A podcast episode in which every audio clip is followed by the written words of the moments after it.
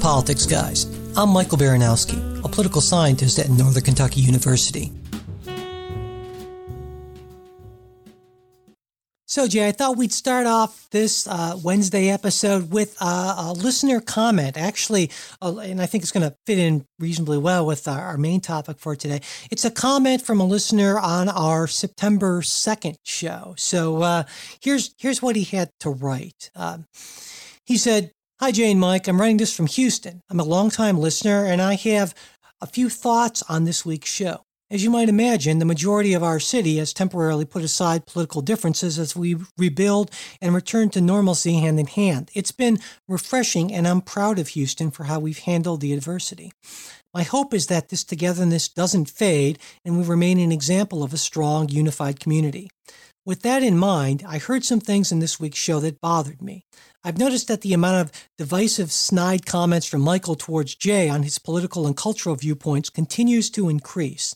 Perhaps I'm more sensitive to these comments these weeks, but I just don't see how they are helpful.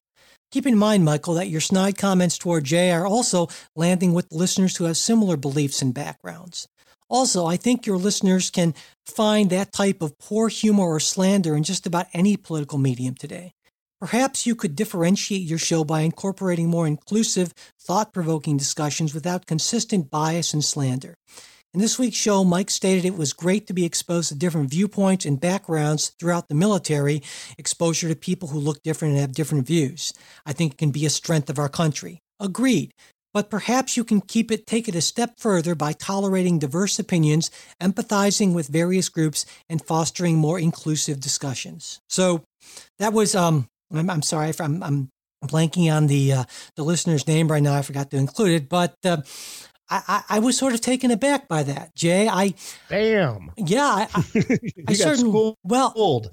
well, you know, I certainly didn't feel last week or, or like really much at all that I that I'm snide or or slander or dismissive toward your views and but you know i recognize that a lot of times people can behave that way and not recognize it and so i thought i would ask you if you if that was something you picked up on because certainly if that's something i'm doing i'd like to be made aware of it well well i, I would say uh, uh no more so than like the last you know 25 years i've known you um, so uh, look, I, I, I, certainly didn't take uh, anything that you said as, as being uh, a Snyder offensive. And then, you know, for our, our, listeners that that don't know, again, Mike and I have known each other for, uh, I mean, at least 25 years, more than that, uh, I think.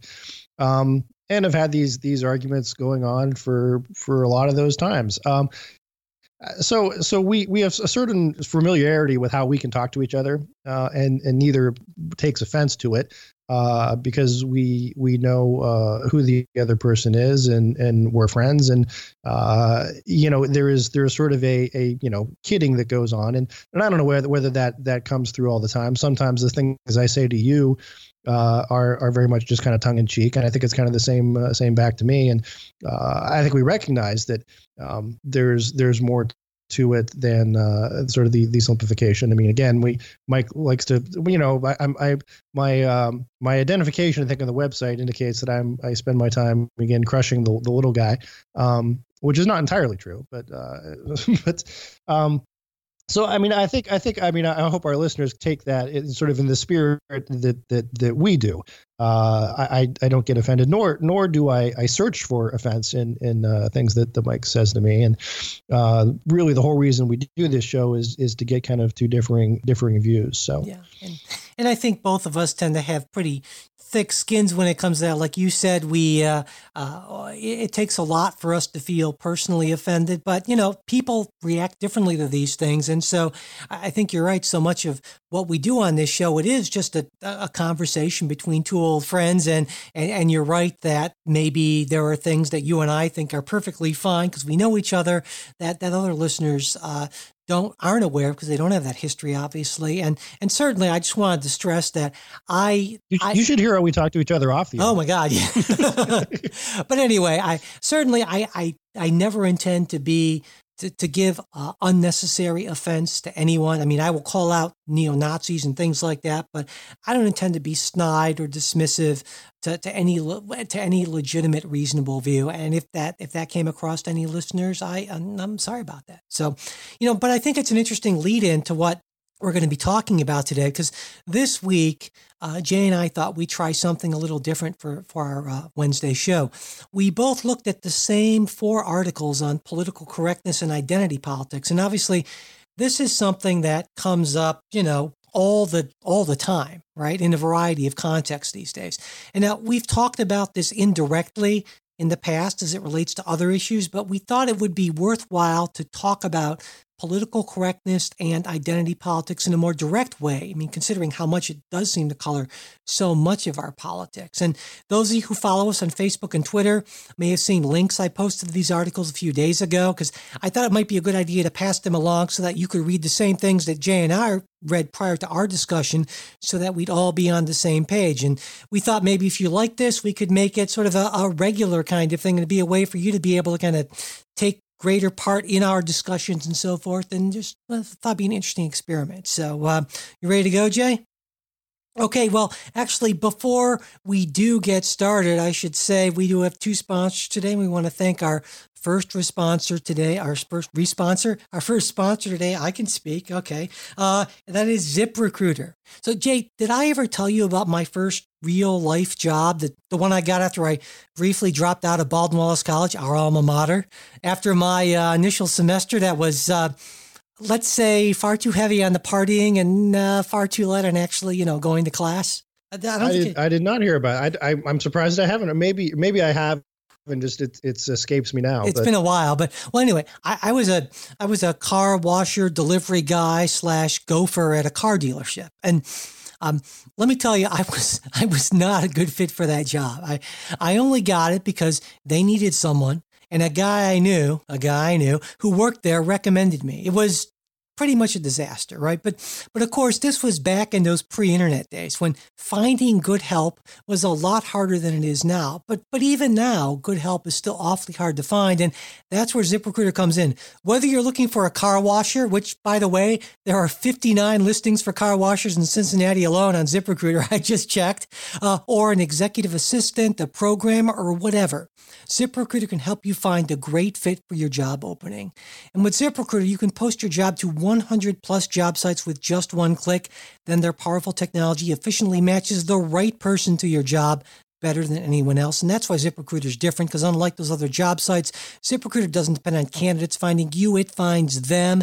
In fact, over 80% of employers who post a job on ZipRecruiter get a quality candidate through the site within one day. There's no juggling emails or calls to your office. You just screen, rate, and manage candidates all in one place with ZipRecruiter's easy to use dashboard.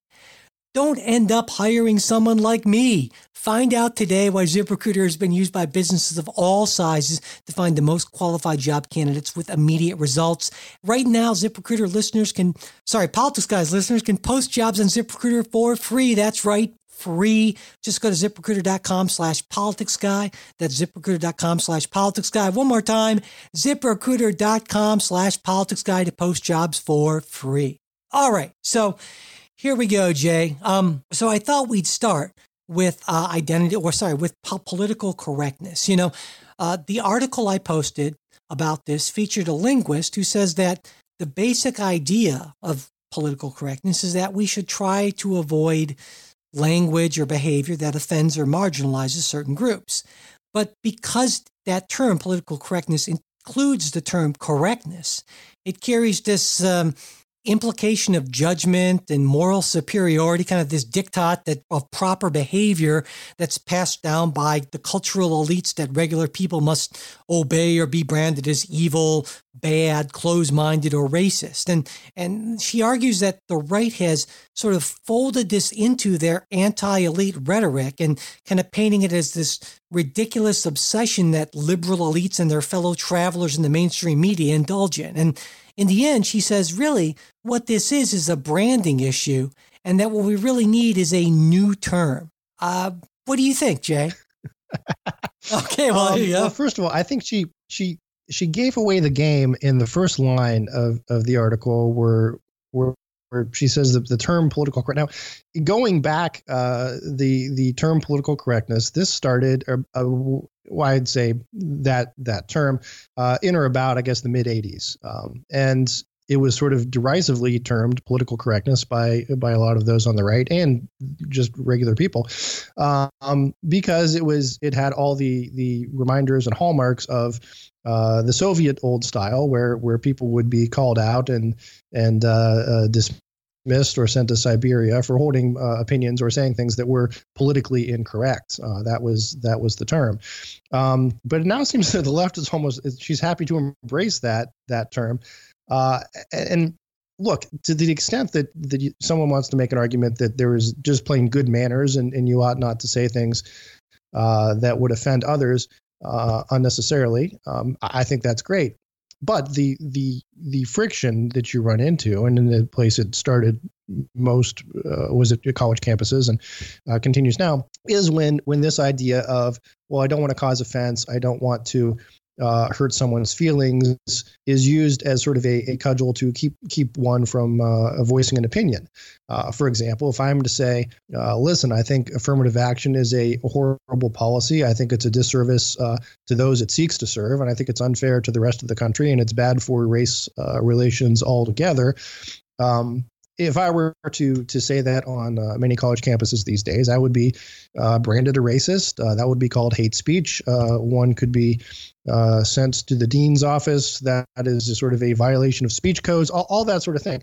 And and we we've lived in this this uh, this world now for you know about thirty some years, and a lot of it's sort of filtered out from the academy to the the wider world. And I, I think part of that is the the Trump election, um, where there's this this pushback. And again, you can say, um, well, also off topic and, and, and, let you answer. But uh, to me, the her her thesis that uh, political correctness as it as it exists is merely an attempt to everybody be nice to each other.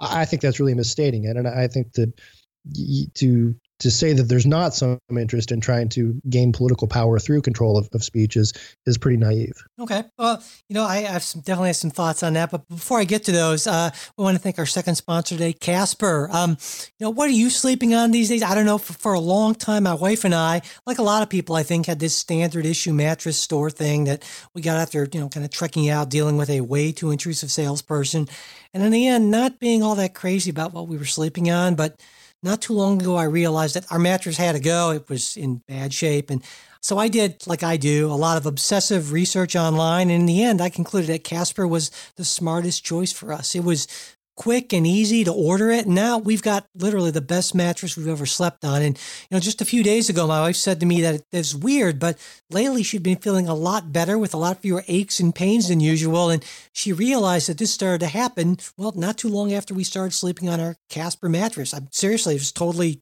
uh, unsolicited. And so far I thought, well, that's great. I should definitely mention that when we talk about Casper next time. Now, Jay, you also got some big Casper fans in your family as well, right? I have yeah, family. My sister and my uh, my mom both have Casper mattresses, and uh, also both swear by them.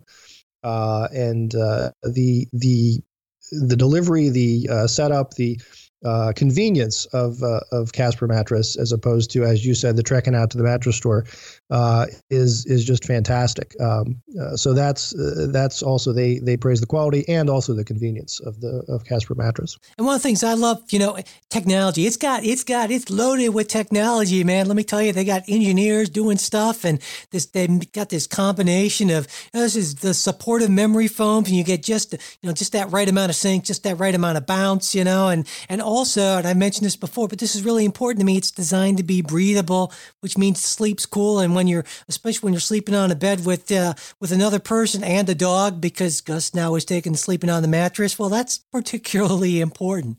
And so, you know, you can trust you can trust Jay, you can trust me about how great a Casper mattress is, but you don't have to because Casper has over twenty thousand reviews with an average of four point eight stars.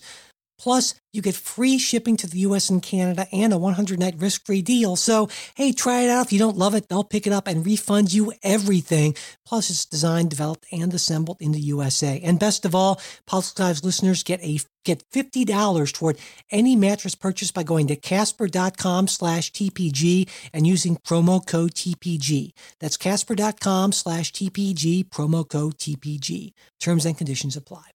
All right. So, you know, Jay, I, I hear what you're saying, and I do agree that there are some people on the left who who embrace the correctness part of it. political correctness and who, who say that no, there is a correct way to speak and and do try to and are I think regrettably well, close-minded. No, I'll, I'll, agree with you. I think there is a correct way. I, I think yeah, civility is great. I'm all for it. But uh, my my my the point, and I think I probably made it badly, was there are some on the left who who see this as a uh, a power move. No, yeah, I agree. Uh, to be no. able to con- control language, yeah. I think you made it well, actually. And unfortunately, while I think that that is a minority of people on the left, those are the people who speak the loudest and we hear from the most. They're the sort of people who shut down um, Charles Murray at Middlebury College, right? Those are the people who get the press coverage, and I, it's it's a shame. And I think it it um, it essentially gives cover to people who don't behave in a in a decent fashion. You know, because I, I, think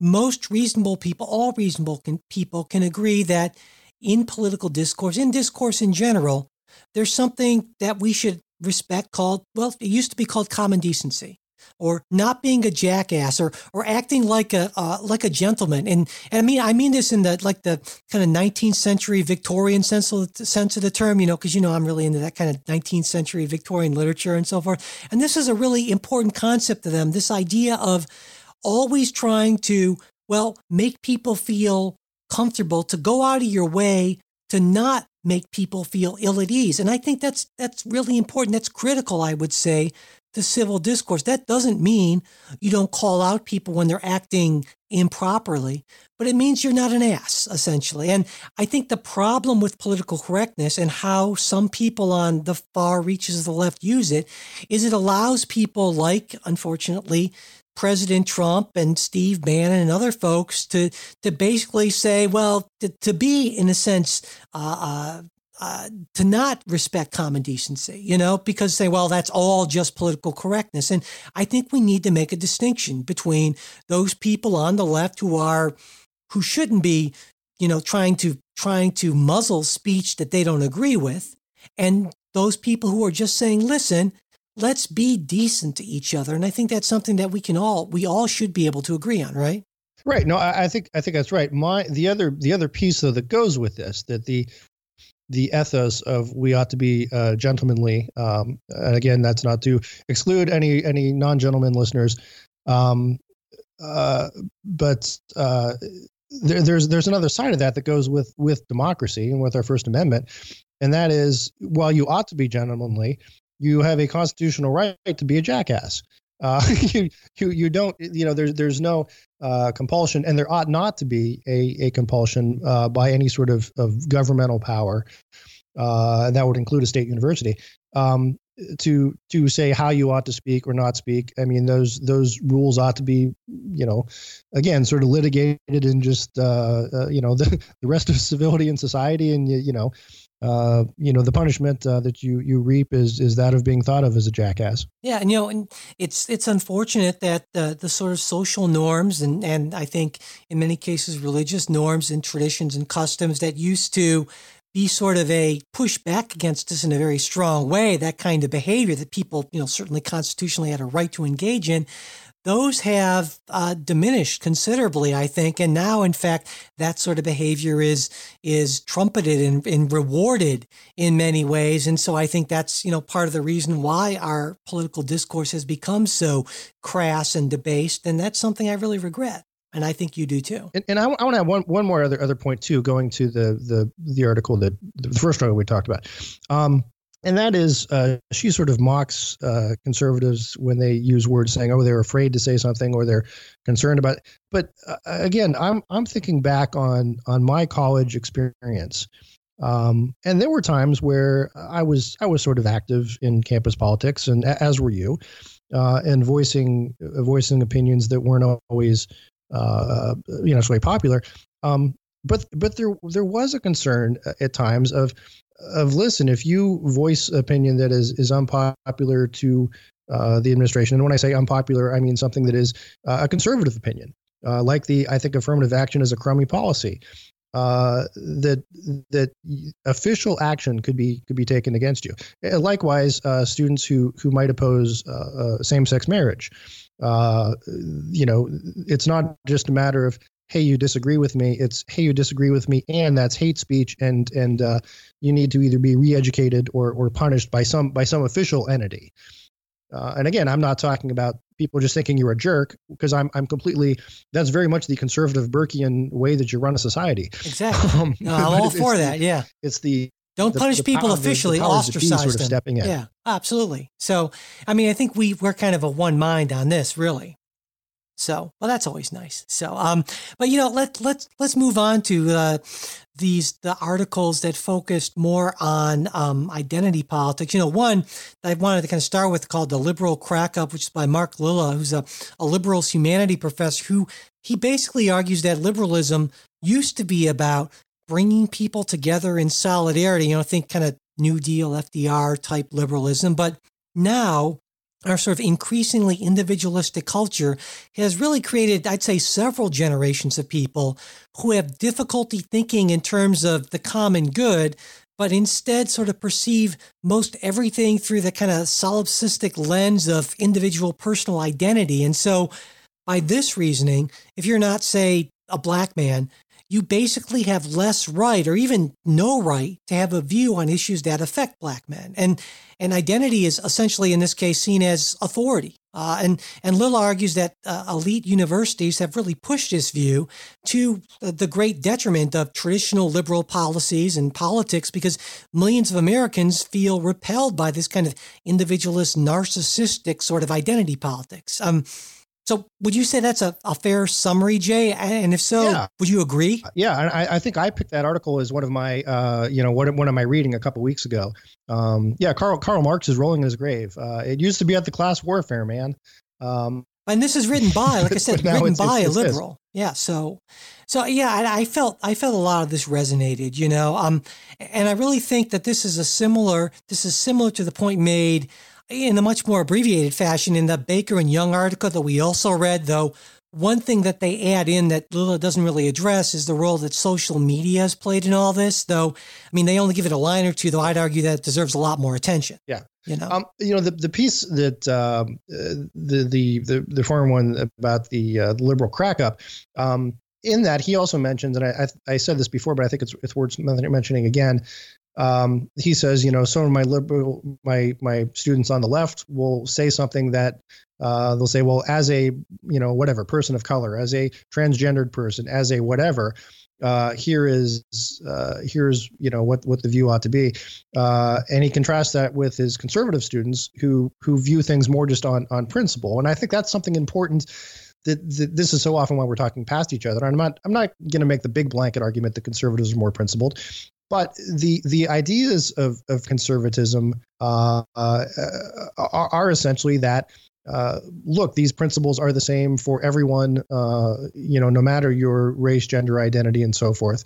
Um, eh, so, so it's it's it's not this uh, you know everything is is is relative and everyone has their own truth and so forth um, again, that's maybe digging kind of philosophically deeper than than than we ought to on a uh, Wednesday afternoon podcast. No, I, but, I, I, you, I, don't think, you so. get my meaning. Yeah, I don't think so. In fact, I think that's exactly the argument that Lilla is making, saying that liberalism used to be much more along those lines back in the day, and that certain groups, for various reasons, I mean, I think there's a lot behind it, have I uh, sort of have I you know abandoned that whole notion of or not the, entirely abandon it, but are much more focused on kind of that what I would think is fair to call sort of a narcissistic, sort of individualistic focus, and forgetting kind of that that common good, that idea that we're all Americans and that we all deserve equal treatment and that sort of thing. And, and I do think that that's something that maybe has been gotten away from in, in some elements on the left. So I, I agree with Lilla. I agree with you on that, actually. Well,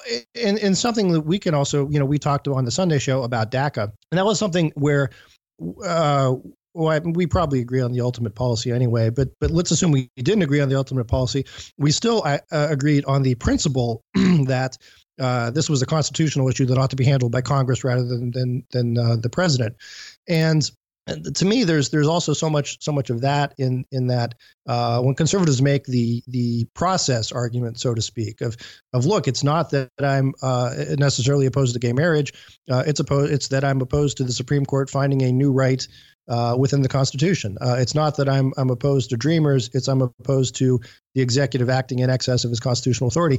And and those arguments are so often portrayed as, uh, as you pointed out, well, you must hate these people, and and that's sort of the, uh, again, the trap that that that identity politics leads us into. Yeah, well, I think I think you're right, and I think that that's because there's a lack of appreciation for how important it is to uh, abide by the rules that have been set down, even if they don't lead to the outcome you want. So just because you think something is fair or not doesn't mean you can throw out the rules in its instance because uh, that way kind of chaos, you know, leads to chaos essentially. And right, or you're you're just sort of you're just sort of arguing over uh, which dictator you prefer. Yeah, yeah. So I I think we again we we not surprising to me we agree very much on that. You know, I I mean I also think when you agree that social media has done a lot to encourage this sort of behavior? Um, you know, yes and no. I'm, I'm okay. not so much concerned the social media. The social media, I think, has raised the volume on it. Um, uh, but I, I, think it's it's more been, uh, you know, and I'll, I'll go ahead and use the words uh, campus indoctrination. Uh, that that you know, kids coming out of college have been taught that look, it's okay to think this way, uh, and and and you ought to think this way, and you ought to identify first as whatever your color, gender, uh, uh, whatever, as opposed to hey, I'm I'm you know an American from here there. You know, I mean. I think that's that's it's the those seeds are sown there, and then they just sort of uh, expand on on social media. Well, I guess I guess I would say that's that, my take. You're yeah. probably closer to it than, than I am working in, in you know academia. I, I would say I would say as a as a college professor that that I, I would think that you overestimate the the impact and influence of college professors on students, but in general, but but but I also think that, that the reason why I think social media is a, a, such an important part of this is that it it I, I see how I see how tied in students are to it, sometimes even when I'm trying to talk to them. Um, but I really think it sort of, sort of brings home that point to them that we are this community and this little community, you know, reinforces the, the one view of the right and so forth. And, and you know, and, and I mean, what is correct in that sense. And so I really think it's been a big, a big part of that. I mean, there were other aspects that were kind of leaning to that, pushing in that direction anyway, but I think there's, there's I think, there's, I think there's, there, there's a magnification and, and an organization that social media provides that allows political correct uh, speech or, or political uh, correct attacks on, on someone other or racial identity uh, attacks, so so to speak, um, to blossom. for example, I'm I'm thinking of. Uh, you know, when, when you have, for example, a, a, company that does something or other that is, is seen as insensitive, the the Coke commercial uh, with the protesters, for example. Uh, and and you will have this social media explosion uh, of of people who are offended by this because they feel it's it's racist or it's it's appropriating uh, uh, the Black Lives Matter movement or or what have you.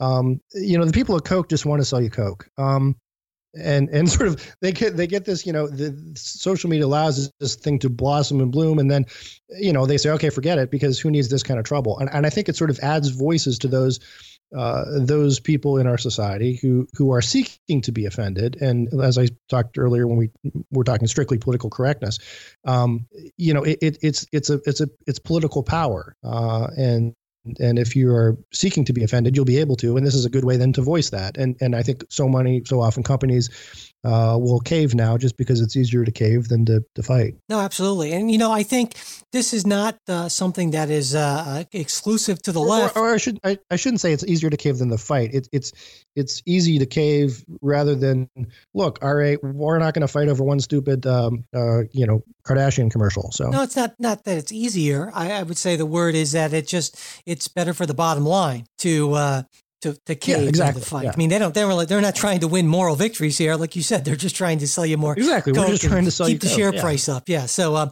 but you know, this is something that's not exclusive to the left, as David Brooks pointed out in our final article, uh, how Trump kills the GOP. You know, he said this is something we see on the right. He he argues that since 2005, the Republican Party has become what he calls a vehicle for white identity politics, and in fact he finds uh, he looks at a lot of polling data and he finds an interesting distinction between what he calls conservative universalists and conservative white identitarians. And and basically he says the conservative universalists are people well like Jay who would say that there are these principles and they apply to everyone.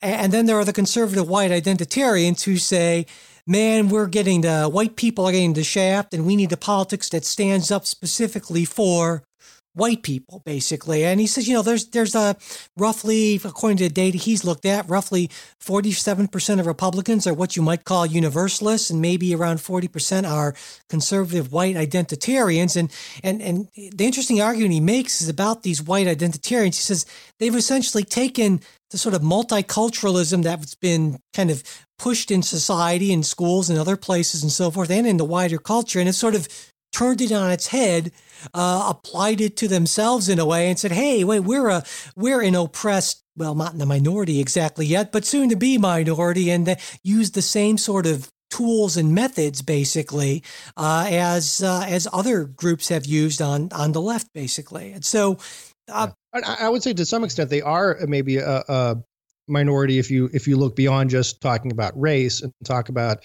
race, class, economics, and so forth. Uh, yeah, and that, that's the point, isn't it? Right? Because if you if you if you split up if you split us up into small enough categories, everyone's a minority, right? And that's that's the problem, right? And that's where that's what you know. It seems like on the left and right, I think reasonable folks are saying is that this is what ends up being really bad. Is that we we're so unused to thinking ourselves uh, of ourselves as Americans who have some differences of opinions as opposed to a member of this group who sees all these enemies around us who are trying to take our share of the pie. Yeah. So, and I'm, I'm going to look at this as, as maybe, because uh, I think maybe I see things maybe a little more in a Machiavellian sense than you do.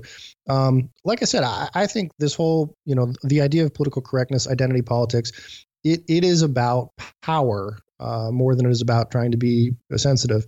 Uh, and and these these white nationalists or white identitarians, as he calls them, uh, see this as a way to achieve to grab some power. Uh, the power that they they see is they they get is is sort of solidifying um, those around them. And again, this, this is the first time um, I don't know. I, I, shouldn't say it's the first time. It's hardly the first time. Uh, first time in, in modern memory that that you've had this sort of a white identitarian um, uh, blossoming. Uh, and again, I think Brooks probably overestimates it. I and I'm you know we can talk about the, the polling data. Um, sometimes I think I might call these people traditionalists, whether they're whether as opposed to white identitarians. Um, but uh, but but I, but I, I take I take the I take the point. Um, and I think again they're they're doing this because they see it as a this is a way to, to grab power and and so often in our society the way to political power is to portray yourself as a victim. Yeah, and you know we've we've talked about this before. At least I've I've mentioned it before that this this certainly makes sense because I, I think no reasonable person can deny that for a long long time uh, white males in the United States had real really unfair advantages. And there were there was uh, a lot of systemic bias and racism and sexism and so forth. Now we've gotten a lot better. Uh, we i think we can differ in terms of how far we still need to go but there's no question that as a you know if if you're an, especially an older white male and you all of a sudden see the extent of your privilege changing for whatever reason rightly or wrongly that is a loss that you're perceiving. And that, of course, is going to result in some sort of a reaction from you. And so I certainly understand why it's happening. And it makes sense that it's happening at this point in time, I think. Yeah. You know, um, you know, it, it, it, I think we should also point out that the idea of identity politics isn't really new. Um, maybe the way it's happening is new. I mean, uh, Bismarck said, uh, I think it was Bismarck that uh, uh you know politics is the uh, ordering of, of hatreds. I think I screwed that up. I didn't say that the way I wanted to. Um, but you know what I mean, Mike, yeah, right? Absolutely. You know the Bismarck quote I'm talking about. I certainly do. Um, that uh, you know that's that's the way politics has always been done. Is is you look at what group doesn't like some other group and uh, uh, you you play off that. Now you know again it, it could have been in the past business uh, and labor uh, and there were plenty of ethnic divisions uh, throughout Europe that I think Bismarck was referring to also. Um, but but uh, you know, the United States, we've always had at least the opportunity to do something different. Uh, in that this country wasn't founded uh, on you know of, of hey here's here's one uh, ethnic tribe and here's where we happen to live so this is our country. Uh, it, rather, it was a a nation that was founded sort of on on principles. um, rather than than uh, ethnicity. And, and I think that's that's a that's a real concern to me is that the farther we get from that that founding on principle and, more to hey everyone is, is just in it for their own ethnic group uh, the, the farther we get from what uh, america ought to be. Yeah, well I, I certainly agree with that 100% but of course you know there there are there are elements obviously on the right who say well yes and no. Certainly it was founded on principles but it was founded by Western Europeans uh, working from a Judeo Christian tradition. And so, therefore, that is equally a fundamental part of America, and you cannot take that away and still have America. Now, I totally disagree with that, but I, I mean, I, I think that's where they're coming from. Right, right. You know? Well, I mean, historically, I think that's there's there's a lot of truth to that. I mean, that's, um, but uh, Right, um, but but I think they take it one step further by saying that well, if you're not a Judeo-Christian white they identify American, that also with with a race. They identify it with a it is part of of being white. It, it's not just simply uh, the whole Anglo-American legal tradition is good because it's good uh, it's good because it's white. Yeah, and so if you're if you're a right, I mean that's what you're trying to yeah yeah. If so, if you're if you're a you know a, a, black Muslim, then you're somehow even if you're technically an American, you're a lesser American kind of thing. And I think you know you and I both agree that that's just simply you know just simply wrong-headed and destructive kind of thinking. Right, right. All right. You know, one one more thing that I just want to throw out there, but we should go back to the political correctness because I meant to mention this uh, earlier. I was when we are gonna have this discussion, I was trying to think of the most silly and ridiculous uh, politically correct abuses that have happened recently, and, and, the one that that occurred to me, and I don't know whether you you followed this, and is is um, the uh, sportscaster uh, Robert Lee, um, who is who is a, a gentleman who works for ESPN and a gentleman of, of Asian descent, um, but was set to do the uh, uh, you know call the play by play for the UVA game, and I'm not even sure who they're playing uh, a week or so ago, uh, and uh, ESPN said they had to, you know, move him, reassign him to a different game, uh, on out of out of concerns of political correctness, and and again on on some basis that the the Asian sportscaster uh, Robert Lee would be confused with the Confederate general uh, Robert E. Lee. Um, and again, that's the sort of thing that to conservatives you just kind of it, it boggles your mind, and and and and you realize this this is just just silly. Now, I don't know. Maybe Mr. Lee may have gotten to see a better game uh, anyway. Um, I don't know, but but again, if if you happen to be in his position and and your boss says, "Well, we're not going to send you on this job," uh, well, why not? Well, because your your name is Robert Lee, and well, the same as the Confederate general, you can't do. It. I mean, again, you get to this ridiculousness, and and sometimes when you get to that ridiculousness, I think it's it's it, undercuts the the whole enterprise of of uh, if you want to say this is about being civil and, and just being nice to one another. Sure. Um, no, no, though I, I don't think that was really a case of ESPN being uber politically correct. I think it was just them saying, "Hey, you know what? There might be some people have an issue with this, and let's just not. I mean, we we have plenty of announcers who can do this game, so let's just try to avoid the issue entirely." Because just like Coke wants to, you know, just really only cares about selling you more Coke. ESPN only really cares about you know uh, trying to keep their ratings right, up, getting and, people to watch exactly. watch the game. Um, so they were they thought they were just trying to. Think you might have you might have had even a bigger audience if they said if they said Robert E. Lee is going to call the game. I mean, people would, would really have tuned in. Um, but but to me that that's what's the the worst part of political correctness is it takes out a little bit of of uh, uh, the diversity and sort of the flavor of, of our country and, and that everyone's a little afraid uh, of of geez if we do this oh my gosh is it going to blow up? Um, and that's that's that chilling effect uh, whether it's whether it's on you know political speech about hey I want to talk about affirmative action, or it's just something uh, you know dumb like a football game, not dumb, but but let's say non-political like a football game or a Coke commercial. Sure. No, absolutely. I, you and I have that. I, that that takes away from the richness of our discussion. I think when people are like, "Oh, I don't know if we can do that." Yeah. Well, I, I think both you and I are big fans of the First Amendment, and it's it's it's first for a reason, you know. And uh, and uh, this is an issue that we've agreed on for for a long, long time, and and we both can, I think, lament the sort of ridiculous lengths to which political correctness can can get to at times, for sure. You know. So, all right. Well, you know, this was something new for us, and we'd really appreciate hearing what you think, regardless of whether you loved it, hated it, or maybe think it has potential if we make some changes. I don't know.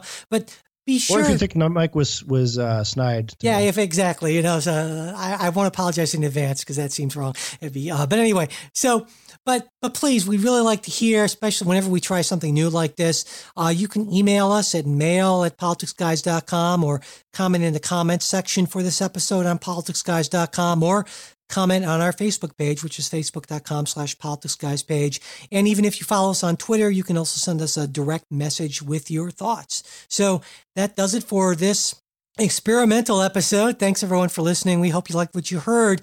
And to check out today's sponsor, ZipRecruiter. Politics Guys listeners can post jobs on ZipRecruiter, ZipRecruiter, I can speak, for free by going to ziprecruiter.com slash politicsguy and Casper, where Politics Guys listeners get $50 toward any mattress purchase by going to casper.com slash TPG and using promo code TPG. And, you know, listener support really is a big help to us. We really appreciate it. And if you are interested in joining our great group of supporters, you can go to politicsguys.com and click on the Patreon link. And to support us without spending anything, it would be great if you could share this episode with your friends and followers or pass along our new show posts and tweets on Facebook and Twitter.